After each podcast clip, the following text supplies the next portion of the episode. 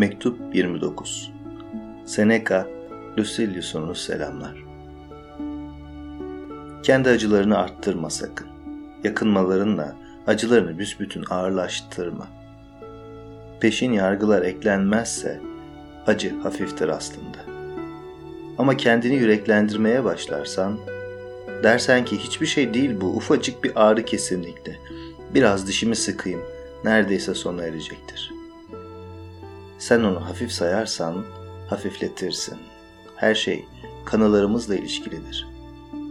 Acıları destekleyen yalnız mevki hırsı değil ki. Sefahat de, para hırsı da kol kanat gelir onlara. Kanılarımıza göre acı çekeriz. Bir insan inancıyla koşullandığı kadar mutsuzdur. Geçmiş acıları koğuşturmaktan vazgeçmeliyiz. Şöyle dememeli. Kimse böylesine ağır acı çekmedi. Ah ne işkenceler içinde kaldım. Ne felaketlere katlandım. Hiç kimse benim ayağa kalkacağıma inanmadı. Yakınlarım ne kadar gözyaşı döktüler. Hekimler kaç defa çekildiler başucumdan. İşkence sehpasına oturtulanlar bile böylesine dört yandan kasılmamıştır. Peki. Bütün bunlar doğru olsa bile geçti gitti artık hepsi. Geçmiş acıları yineleyip eskiden mutsuz oldum diye yine mutsuz olmak neye yarar? Hiç kimse felaketlerini abartmıyor değilse, herkes kendi kendini aldatıyorsa neye yarar bu?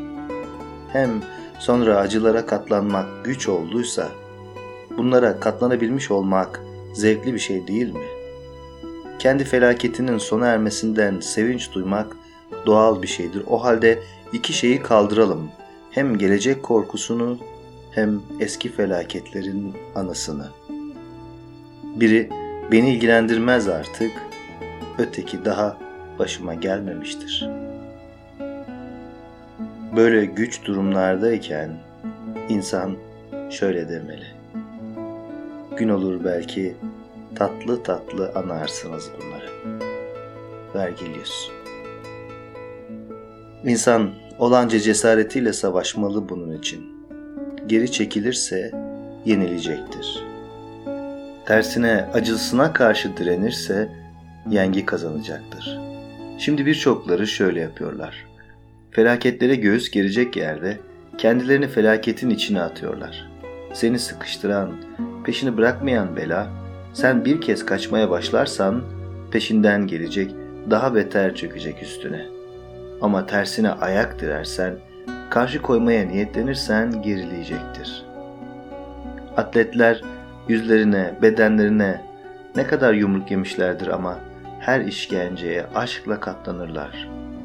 Çünkü idman başlı başına bir işkencedir. Biz de yenelim her şeyi. Ödülümüz ne bir çelenk, ne bir yengi dalı, ne adımız söylenirken herkesi susmaya çağıran bir borazan sesidir. Eğer bir çatışmada kaderi bir kez savaş dışı bırakabilmişsek, ödülümüz bir erdem, bir ruh sağlamlığı, sürekli sağlanmış bir barıştır. Ama acı bir sancı saplandı. Peki, sen ona zayıf bir şekilde katlanırsan acını duymaz olur musun? Düşmanın kaçaklara daha çok zarar verdiği gibi her geçici felaketle geri çekilip sırtını dönen kişiye daha çok yüklenir. Ama ağır bir sancı bu. Peki, biz hafif sancılara katlanmak için mi güçlü olduk? Zihnini başka düşüncelere çevirmenin, acıyı aklından çıkarmanın da faydaları vardır. Yapmış olduğun şerefli, cesaretli olayları düşün. İyi başardığın işleri geçir içinden. Çok beğendiğin örneklerde dolaştır belleğini. O zaman çok güçlü, acısını yenmiş kişilere rastlayacaksın. Varislerini açılmak üzere uzatmışken okumasını sürdüren falan kişi. Güldüğü için öfke içindeki celatlarının işkence aletlerini uyguladıkları halde gülmesini sürdüren filan kişi. Gülmeyle yenilen acı akılla yenilmeyecek mi? Şimdi sen istediğini say dök bakalım türlü akıntıları, ciğerleri parça parça söken sert sürekli öksürük nöbetlerini, iç organları yakıp kavuran ateşi, susuzluğu, eklemleri türlü yana çarpıldığı için bükülmüş organları, daha beterlerini, ateş, işkence sehpası, kızgın levha, şişmiş yaraların üstüne yaraları açsın derinleştirsin diye sokulan kızgın demiri. Bütün bunların acısı içinde bir adam inlemedi bile. Dahası yalvarmadı, dahası yanıt vermedi. Dahası güldü hem de yürekten güldü. Bundan sonra acıyla alay etmek gelebilir mi içimden? Öyle ama hastalık hiçbir şey yaptırmıyor ki bana. Her işimden, gücümden alıkoydu beni derler. Hastalık sarmış bedenini ama ruhunu da sarmamış ya.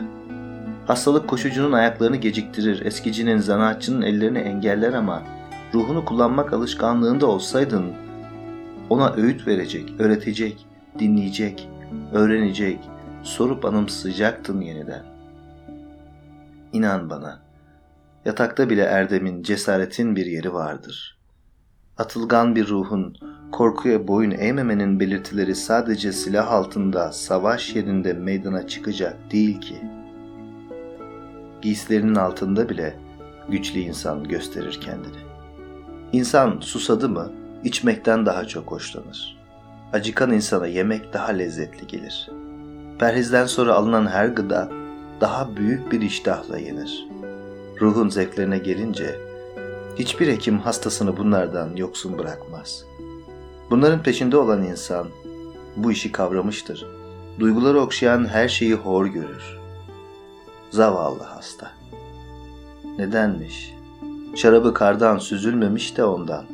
İçkisinin serinliğini derin kadehte karıştırdığı buz parçalarıyla korumamış da, Lucrinus gölü midyeleri masasının üstünde onun onuruna açılmamış da ondan. Tabaklarla mangalları getiren bir sürü aşçı yama yemek odasında onun uğrunda kaynaşıp durmuyormuş da ondan. Bu da bizim keyif çatma aşkımızın bir icadıdır. Sakin bir yemek ılınır, kalınlaşmış bir damağa yeterince sıcak gelmez, mutfak şöleni yakından izleyemez diye korkular içinde kalınır. Zavallı hasta. Nedenmiş? Sindirebildiği kadar yiyecekmiş de ondan. Tabağında kuş göğüsleri üst üste yığılmayacakmış da ondan. Peki bunda ne kötülük var senin için? Bir hasta gibi yemek yiyeceksin. Hayır. Sağlıklı bir insan gibi yiyeceksin aslında. Ama biz hepsine kolaylıkla göğüs gereceğiz. Şerbetlere, sıcak sulara, çıt kırıldımlar için sefaate bulanmışlar, bedeninden çok ruhu hasta olanlar için dayanılmaz görünen her şeye katlanacağız. Yeter ki ölüm korkusundan vazgeçelim. İyiliklerin, kötülüklerin sınırını iyi bilirsek vazgeçeriz de. Ancak böyle ne yaşamdan bıkarız ne de ölümden korkarız. İnsan zihninde hep evreni düşünür durursa hiçbir zaman gerçekten bıkmaz. Sahte, yanlış şeyler bıkkınlık verir. Ayrıca ölüm yaklaşırsa, çağırırsa insanı, erken bile gelse, orta yaşta bile yakalasa onu, çok uzun bir yaşamın ürünlerini derlemiş olur insan. Büyük bölümüyle tanımıştır doğayı şerefli olan şeylerin zamanla büyümediğini öğrenmiştir. Yaşamı boş, bu yüzden de sonsuz zevklere göre değerlendiren kişiler ise zorunlu olarak yaşamı kısa bulurlar. Posidonius'un dediği gibi, bilge bir insanın bir tek günü, bilgisizlerin koskoca ömründen daha geniştir. Şimdilik şunu iyi belli, sakın aklından çıkarma kötü günlere alt olmamalı, iyi günlere güvenmemeli. Kaderin her cilvesini, her yapabileceği şeyi sanki kesinlikle yapacakmış gibi gözünün önünde tut. Uzun süre boyunca beklenen şey insanın başına daha hafif çöker. Sağlıkla kal.